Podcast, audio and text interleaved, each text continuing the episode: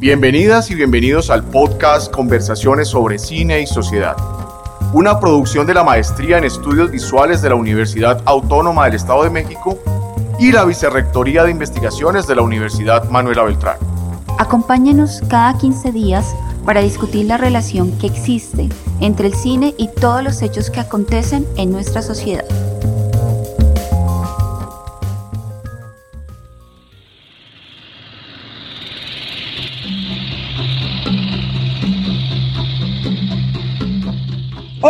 Bienvenidos a un nuevo episodio de Conversaciones sobre Cine y Sociedad. El día de hoy tenemos uno de los grandes, grandes, grandes, grandes, grandes clásicos de la animación del siglo XX. Se trata de la película Akira de 1988. Akira, para quienes no lo saben, es una película japonesa dirigida por el maestro de maestros, dios de dioses, Katsuhiro Otomo. Eh, esta película es una adaptación del manga que él ya había escrito con la ayuda de Iso Hashimoto. La película cuenta con eh, la colaboración de Toshiharu Mutsami, eh, con quien después el mismo Tomo va a seguir trabajando en varias de sus películas.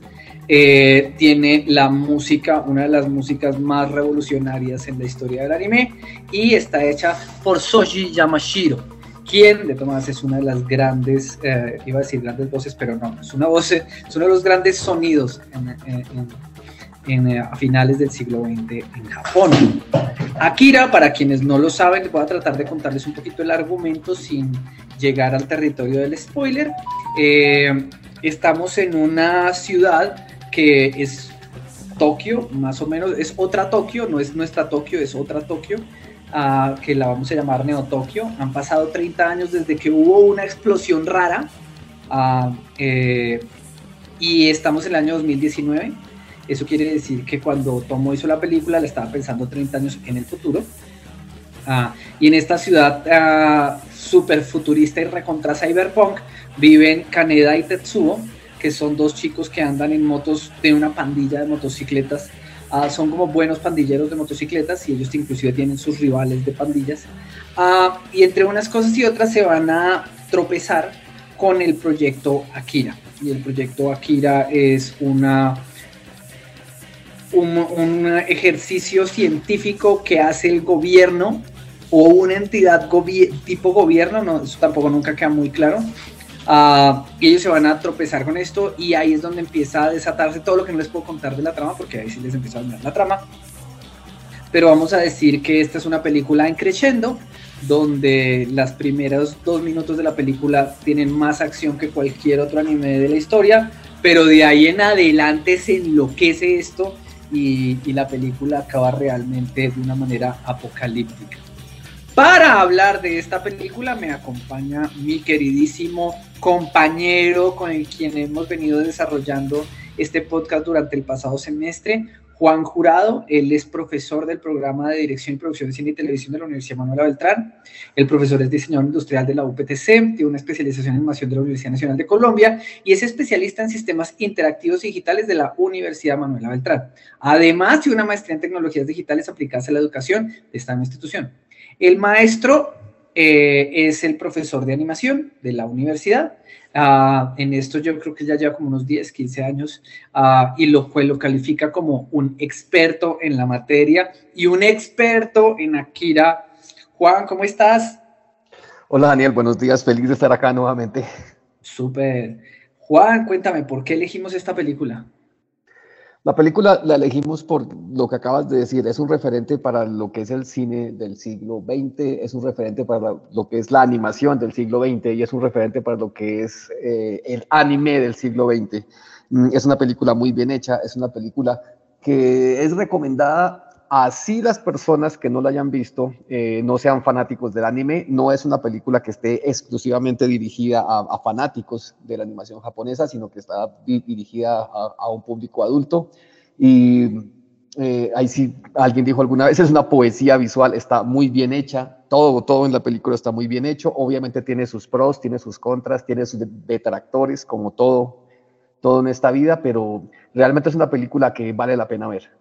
Casualmente, yo le decía hace unos días a Daniel, eh, yo la vi en cine eh, pero era un chistecito. La vi en cine en el año 2017 cuando en el Cinemark, aquí en Cafán Floresta, la proyectaron.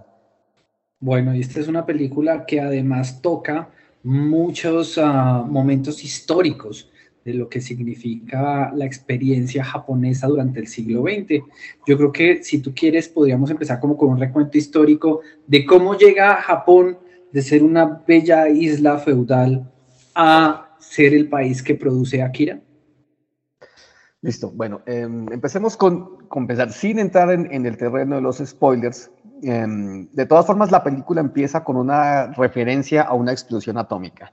Como todos sabemos, y espero que todos sepamos, Japón ha sido el único país que ha sido víctima de un bombardeo atómico, de un doble bombardeo atómico. Y a partir de ese bombardeo atómico, pues obviamente después de la, de la destrucción total, casi como una causa y efecto, casi como, como, como la ley de Newton, eh, con la misma fuerza que todo se destruyó, todo volvió a resurgir y Japón se convirtió en una potencia. Em, pero de todas formas, muchísimas, esta no es la única película, muchísimas películas animadas, no animadas, eh, series de televisión japonesas hacen referencia a los bombardeos atómicos. Mm. Es muy importante recordar que los japoneses llegan al problema del bombardeo atómico por un problema histórico y es el haber estado del lado equivocado de la balanza, ¿no? Es por la apuesta que el país le hace al totalitarismo entre finales del 18, principios de, finales del 19, principios del 20, perdón, en el que ellos hacen esta apuesta por el totalitarismo y por los proyectos imperialistas, los proyectos imperialistas que ellos tenían frente a lo que hoy en día es Corea y lo que hoy en día es la China.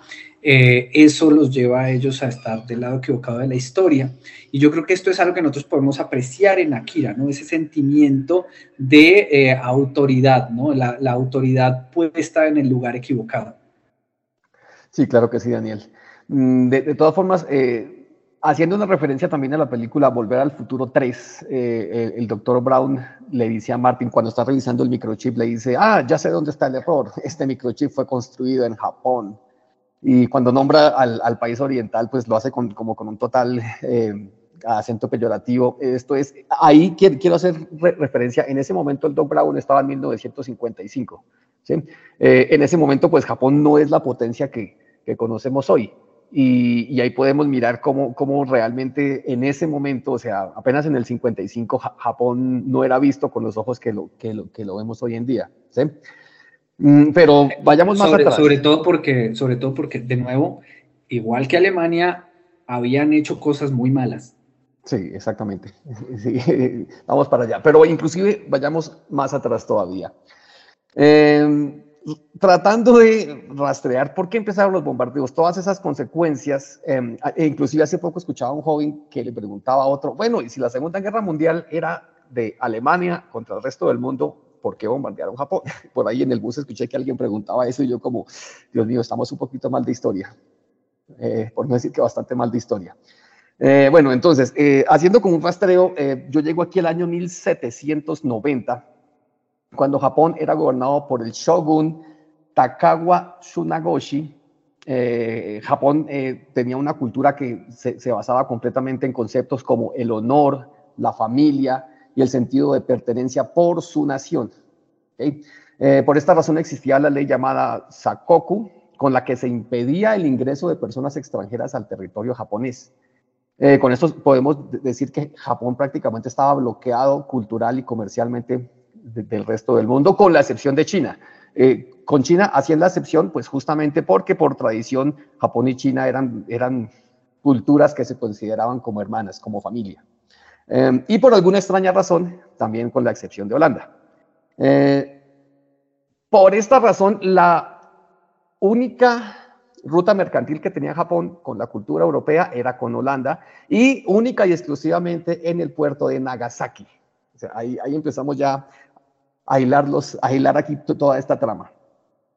Sí, se supone que a través de estas rutas comerciales llega a Japón la linterna mágica, que es un aparato muy cercano a lo que hoy en día conocemos como un proyector, como un video beam.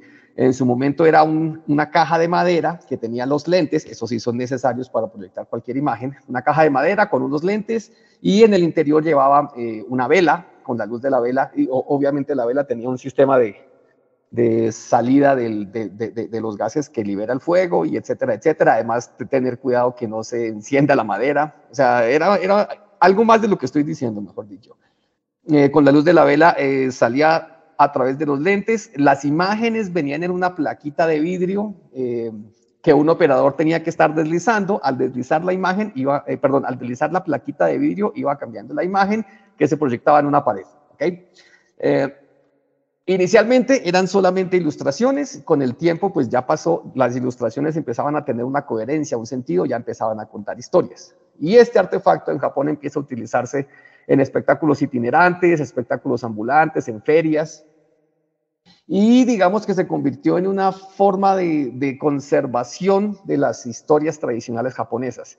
En ese momento es donde muchos, muchas personas que que saben de esto dicen que nace el anime. Esas fueron las primeras expresiones de anime, cuando las historias japonesas son plasmadas en esa plaquita de vidrio y algunos juglares japoneses van pasando de imagen en imagen y a su vez la van recreando casi como de forma teatral. Ese es el comienzo del anime, pero estamos hablando de otra cosa en este momento. Bueno, eh, al pasar de los años, mmm, Japón, en medio de su ley de fronteras, ganó poder económico, ganó poder cultural, tecnológico, político. Como acaba de decir Daniel, era pues algo así como el mundo perfecto, una isla bonita donde todos vivían bien y no necesitaban absolutamente nada de nadie.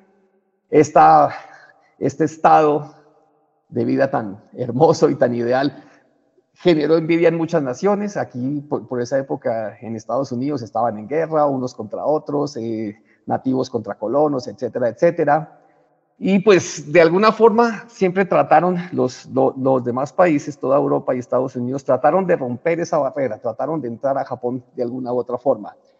Hasta que en 1852 eh, una flota de barcos armados atracó en la bahía de Edo. Edo era la capital de Japón.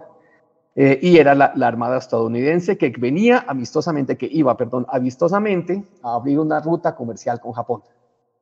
Em, después de 200 años de, estar completamente aislados. El gobierno de Japón de ese entonces eh, se vio amedrentado, claro, o sea, estamos en un país hermoso, un, país donde se puede vivir bien, donde todos viven bien, eh, no habían desarrollado un poderío militar, pues equivalente al de Estados Unidos, que vivía en guerra. Y, amedrentado y tal vez un poco con, un sentimiento de humillación, accedió al Tratado de Comercio con Estados Unidos. Eh, también con la intención de, pues, obviamente, de, evitar un conflicto bélico contra Estados Unidos, porque, pues, definitivamente tendrían todas las de perder. Eh, accedió a las, a las peticiones, empezó el, la apertura económica y, pues, o sea, es un, es, es un tema del que no me gusta hablar, pero pues yo siempre, personalmente, siempre he estado en contra de las aperturas económicas así de, así de abiertas. Y efectivamente, este es un ejemplo. La cultura japonesa empezó a flaquear, em, tratando de recuperar esa estabilidad económica y sobre todo tratando de eh, responder a la humillación que había sufrido en 1868, o sea, apenas 15 años después, el sistema de gobierno de Japón cambia y ahí, en 1868, eh, miremos que es mucho antes, o sea, no son ni siquiera 100 años a los bombardeos. En 1868 el sistema de gobierno cambia al Japón imperial y la capital, que hasta su momento se llamaba Edo, cambia su nombre a lo que se conoce hoy en día como Tokio. Eh, se afirma que de, alguna forma Japón guardó ese rencor, lo guardó muy en el fondo, ese sentimiento de que había sido humillado, lo guardó muy en el fondo contra Estados Unidos y pues ese rencor fue creciendo, eh, empiezan a, montar su, armada imperial, empiezan a montar un poderío militar basado en el, en, el ejército y en la marina japonesa. Y pues más adelante este rencor que produjo todo este poderío militar tuvo consecuencias fatales. Ahorita no quiero adelantarme todavía al tema. Em, bueno, entonces Japón desata toda su furia, empieza a incrementar su poderío militar para, hacer, o sea, para demostrar, para mostrarle al mundo que ya tenían un poderío militar. Eh, Japón aprovecha la, Primera Guerra Mundial y entra a participar activamente militarmente en la Primera Guerra Mundial. Pero pues con, con una segunda intención. La primera intención era mostrar su poderío militar al mundo y la segunda intención era tener posesión sobre algunas provincias de China. Eh, Japón se, hace aliado de, lo que eran Francia, Rusia, Reino Unido, Italia, Estados Unidos. Imagínense, estaba aliado de Estados Unidos, que, que, antes no fue aliado y que después tampoco fue aliado. En este momento Japón ya es considerado una potencia mundial, si hablo de 1915, ya era una potencia mundial militar, en el sentido militar, eh, eh, de estrategia militar, la economía empezaba ya a volverse más fuerte. Y con todo esto que tenía, le pide a China que le entregue la soberanía sobre la provincia de Manchuria. Esto se nota, que para, para quienes no han visto también, y también recomendada la película El último emperador, ahí se nota, ahí pues narra la historia del último emperador de China justamente, cómo es despojado del poder y cómo los, eh, el, imperio japonés seduce a este emperador que acababa de perder su poder y le promete que va a volver a tener un poder similar si se asenta en la provincia de Manchuria. Japón hace esto, el imperio de Japón hace esto con el objetivo de que las personas que vivían en la provincia de Manchuria le siguieran la idea. Cuando, cuando llevan a este último emperador y lo, y lo, y lo coronan en Manchuria diciendo, miren, aquí tenemos a su emperador, ustedes tienen que obedecerle, las personas realmente empiezan a obedecerle al emperador. Esto se ve, como, como les digo, el último emperador de 1987, Bernardo Bertolucci. Bueno, después de esto, eh, cuando ya el imperio de Japón tenía pues un gobernante que les permitió la entrada a Manchuria, ahí empezaron las cosas malas de las que Daniel habla hace un momento. ¿okay?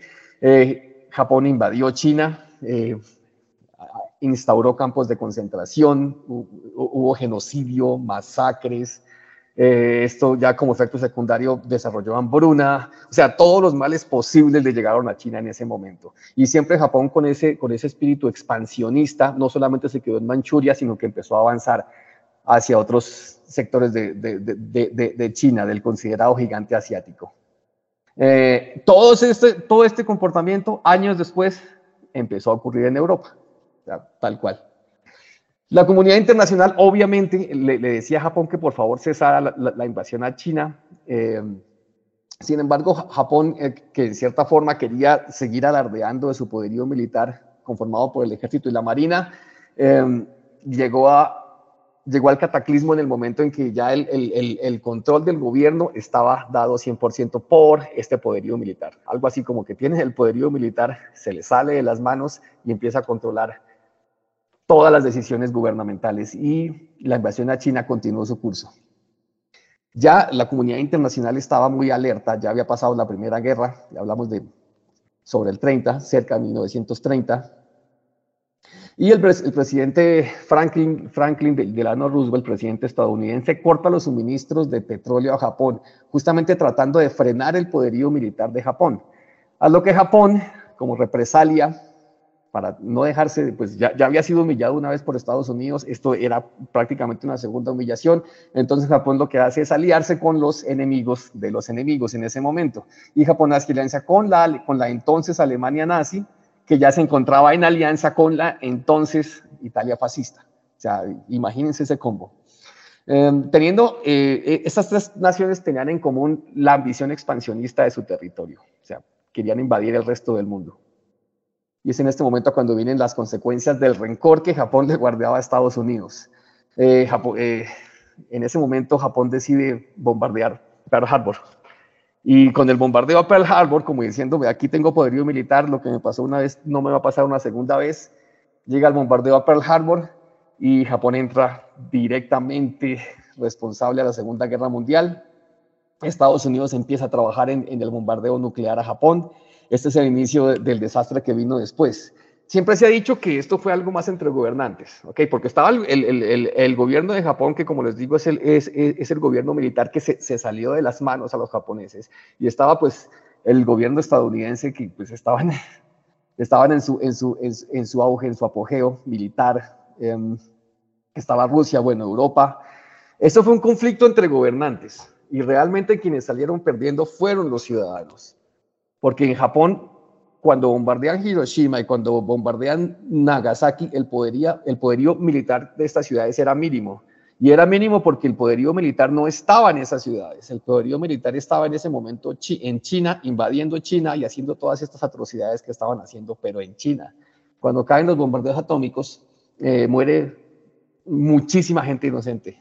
O sea, Más del 90% eran sencillamente ciudadanos que vivían una vida cotidiana y que inclusive muchos de ellos, al igual que en Europa, muchos de ellos estaban en contra de su gobierno. No todos apoyaban al gobierno, no todos estaban de acuerdo con, la política expansionista.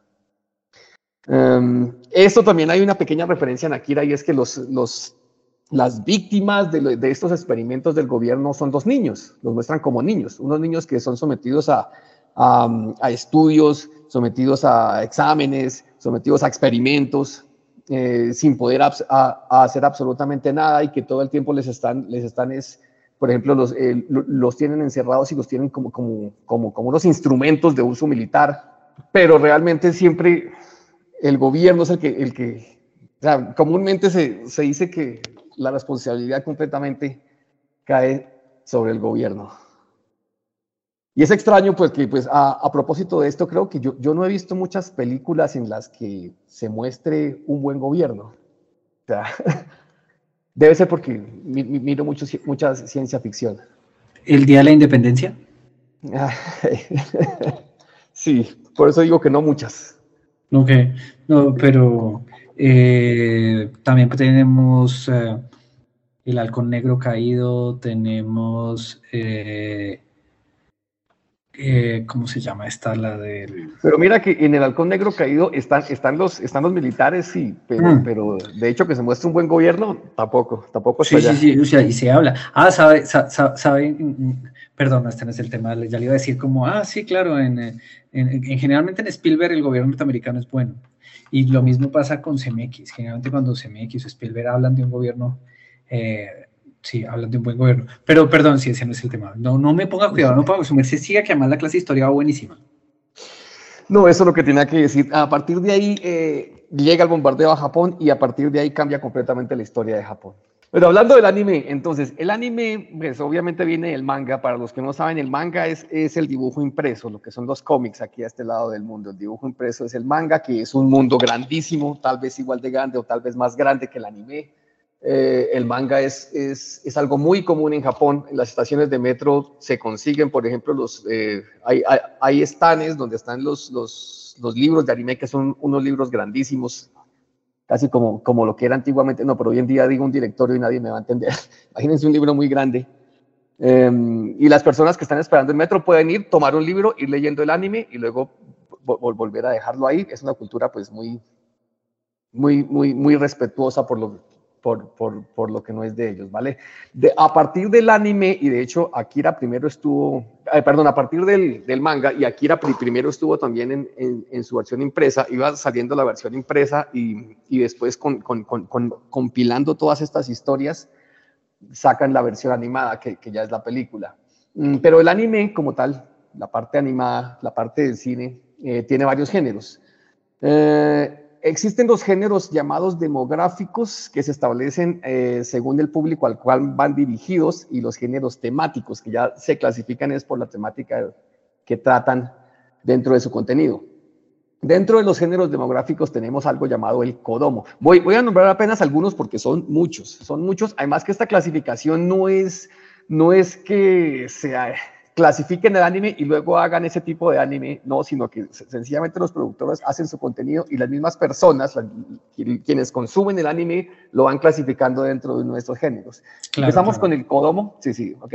Sí, porque, porque puede, puede pensarse que es lo contrario. No, no, realmente eh, las, los, los estudios hacen, hacen, hacen los productos, hacen, hacen el contenido anime, las personas lo van mirando y como que, ah, a mí me parece que esto pertenece a este género, no, me parece que pertenece a este género. Eh, también hay algunos que pertenecen como a dos géneros, también hay algunos que quedan como en un limbo, como que no pertenecen ni al uno ni al otro, etcétera, etcétera. Bueno, pero iba en que empezamos por el Kodomo, que es el contenido animado dirigido a público infantil. Es algo que es completamente para niños. ¿sí? Yo creo que hemos visto a Pokémon, o a Digimon, a Beyblade, Metabots, que son, son programas que son completamente para niños. Eh, son de acción, pero no hay violencia. Eh, los colores son muy, y, para niños grandes, y para niños grandes. Sí, de hecho, pues obviamente, o sea, están dirigidos para niños, aunque no son vistos únicamente por niños, sí, eso pasa muchísimo en el anime. Eh, bueno, eh, en este orden de edades podemos mencionar el shonen. El shonen es contenido dirigido ya más para adolescentes. Eh, se caracteriza porque está protagonizado por adolescentes. Mm, las narrativas suelen tener elementos mágicos, combates con armas, superpoderes o sin armas y sin, superpoderes. Aquí podemos, aquí se clasifica a Dragon Ball, a Naruto, a One Piece, a Bleach. otro género es el Soho, que es un anime dirigido ya a un público adolescente femenino, pero lo mismo, está dirigido a un público adolescente femenino, pero pues generalmente no es visto únicamente por, público adolescente femenino. Em, se caracteriza porque los protagonistas o las protagonistas son mujeres adolescentes. sus principales exponentes pueden ser Kaichu Wab Might Sama, los nombres son, son, son, bastante largos, es curioso, pero, pero de, este, de este género los nombres son, son largos y un poco difíciles de pronunciar. Em, también tenemos el Sheinen. El Sheinen es el anime que está dirigido ya para hombres adultos. Se caracteriza porque tiene un alto nivel de violencia. Ahora, la idea es que esto, o sea, se, se puede compartir hacia arriba, pero no hacia abajo. O sea, los adultos pueden ver el, el, el, Kodomo, bien, y no hay ningún problema, pero ya el hecho de que niños miren el Sheinen, ahí sí ya no es tan conveniente. Porque aquí ya allá en, el Sheinen... Eh, eh, este Sheinen tiene alto nivel de violencia explícita, eh, inclusive puede compararse también en, algunos casos con, el mundo gore, con, con, el género gore. Suele tener también escenas sexuales, temas maduros, como exponentes tenemos, por ejemplo, a Death Note, que es, algo, eh, que, es una serie que se, mira mucho a este lado del mundo, Berserk, Gantz. Mm, si nos damos cuenta, aquí tenemos ya nombres cortos, ¿okay? eso, eso denota ya, pues, sin ser sexistas, pero pues a uno de hombre le entregan unos nombres más cortos y más fáciles de aprender, ¿sí? Y fáciles de pronunciar. Eh, en este género podemos... Compañero, compañero, Sailor Moon es lo suficientemente corto, no, no. Sí, sí, estoy, estoy generalizando, pero, no, no, no, no, no. Bueno, eh, One en, este, en, el Seinen tenemos a One Punch Man, eh, que de hecho, mira, que este también rompe un poco los esquemas de los nombres cortos, ¿no? Aquí ya tenemos tres palabras. bueno, tenemos el G6, y es el anime dirigido ya a mujeres jóvenes. Las temáticas se, mueven entre, entre, entre, el drama y algo que podríamos decirle como casos de la vida real. Eh, se, toman, se, tocan algunos temas de sexo, problemas cotidianos de, la adultez, eh, siempre vistos desde un punto de vista femenino. Como exponentes de este género podemos nombrar a Paradise Kiss, Higachi no Eden, Usagi Drop, etcétera, etcétera. Realmente la, producción de anime en japonés, eh, Japón es altísima. O sea, hablamos de unas 20 series al año, de unas 30 películas al año. O sea, nada, comparado con lo que estamos acostumbrados, pues lamentablemente aquí en Colombia, que es muy bajo.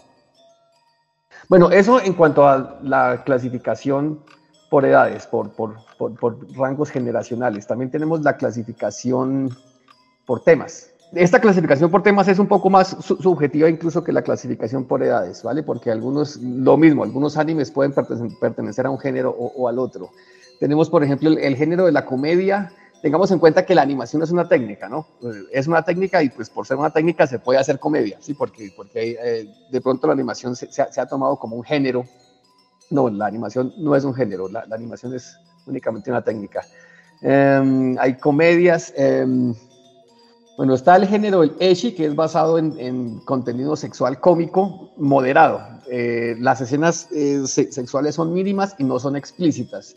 Los protagonistas en su gran mayoría son personajes en etapa de colegio y las situaciones, las tramas están desencadenadas por su despertar sexual.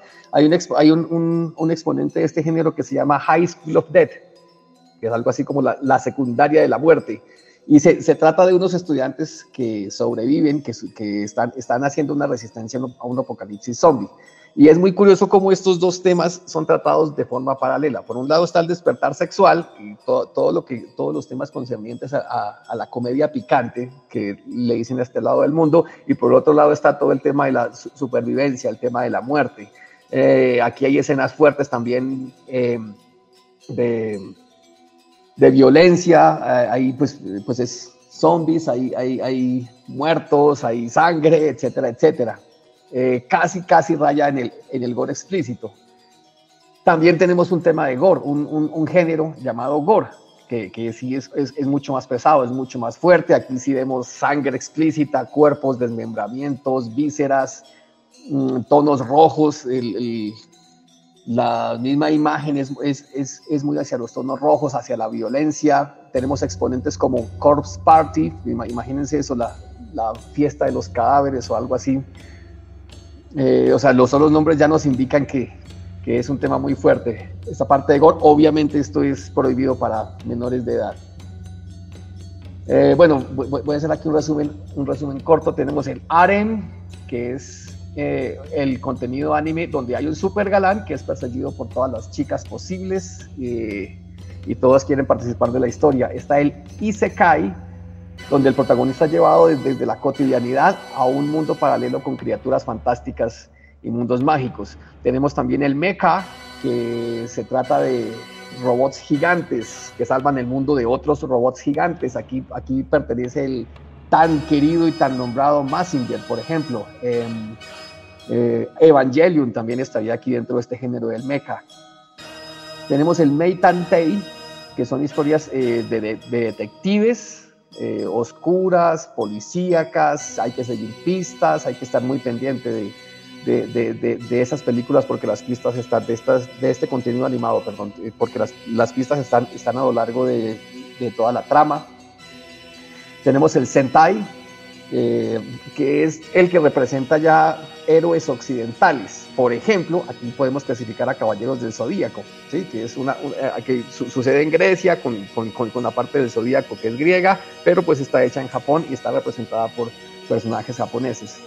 Está el género del Spokon, que no puedo dejar de nombrarlo porque aquí eh, pertenece Supercampeones, que fue una serie anime vista aquí en Colombia. Mm, no trata únicamente de fútbol, sino trata en general de, varios deportes. Hay series de baloncesto, hay series de, rugby, hay otras series de, béisbol, de los deportes practicados en Japón prácticamente. Eh, tenemos el hentai, que también es pues, muy consumido a este lado del mundo. El hentai es comparado con la pornografía occidental porque tiene una gran cantidad de, contenido sexual explícito, pero pues a diferencia de, la pornografía occidental, aquí trata de que no sea netamente sexual, sino que también eh, tienen historias, tienen tramas, tienen arcos dramáticos, tienen personajes muy bien construidos. Bueno, estos son algunos géneros. Hay muchísimos géneros, como acabo de decirlo hace un momento. Eh, estos géneros los ha dado la misma gente que consume el anime, es algo que, se ha creado colectivamente. Y con esto llegamos al cyberpunk, que era de, lo que quería hablar, todo esto para llegar al cyberpunk, que se caracteriza por historias que transcurren en mundos llenos de tecnología avanzada. Eh, la tecnología, en cierta forma, eh, es parte de la trama. Gracias a la tecnología ocurren los, los, los diferentes acontecimientos de, de la, de la, película o la serie, ya sea como parte del problema como parte de la solución, pero la, la tecnología es protagonista dentro del contenido. También se suele mostrar algo de, desintegración social, cambios radicales. Eh, la estética es muy característica porque se, se observan, eh, se, observa como ese mundo que en los 80 se llamaba de alta tecnología, como esa visión futurista que tenían en, en los 80 entonces muchas, muchos resplandores y como muchas pantallas luminosas, muchos elementos, muchos artefactos luminosos, como, como, que todo está construido con luz, hay muchos resplandores, repito, em, interfaces tecnológicas. ¿sí? Lo que se creía que, que iba a ser esta época en, en 1980. Los exponentes de, este género cyberpunk, eh, pues es, a este género pertenece Akira, eh, pero también tenemos a Ghost in the Shell que es un anime que también tiene muchísima acogida eh, a este lado del mundo. De hecho, este eh, Ghost in the Shell tiene varias series de anime y tiene varias películas. Tiene de hecho una película en live action donde la protagonista es Scarlett Johansson. Y como dije hace un momento, aquí pertenece a Kira. Uy, compadre, muy bien, espectacular toda esta descripción, cómo nos has llevado históricamente hasta llegar a Kira. Me encanta, oye, pero se nos está acabando el tiempo. Yo sí quisiera ver si tú tienes una forma, o sea, ¿quieres darnos una reflexión para cerrar el episodio de hoy? Sí, también quisiera hablar que eh, si nos damos cuenta, al, pues al ver la película, em, se trata pues sobre dos amigos. Yo digo que la película es es una, una gran referencia a la amistad, ¿no? Es una referencia a la amistad. Eh, cómo esos, esa, esa relación de amistad puede verse de pronto sometida a algunos cambios, como la amistad de pronto pasa a ser envidia. Nos damos cuenta cómo la envidia es la que, pues, ya dije hace un momento que para mí los directos responsables de toda la catástrofe que, se muestra en la película son las entidades del gobierno, pero de todas formas la envidia es la que lleva a, nuestros protagonistas a terminar como terminan, ¿no? También tener en cuenta que eh, el poder de los deseos también tiene un lado negativo y eso lo hemos visto en muchísimas películas, nada más en Aladino, ya sea en, en, cualquiera de las versiones de, de Aladino muestran que cuando se pide un deseo, muy seguramente se cumple pero todo lo que se pide, todo lo que se cumple, todo lo que uno obtiene, tiene un precio. Y si entre, entre más económico sea, entre más, entre más fácil sea acceder a esos deseos, muy seguramente el precio sea más alto.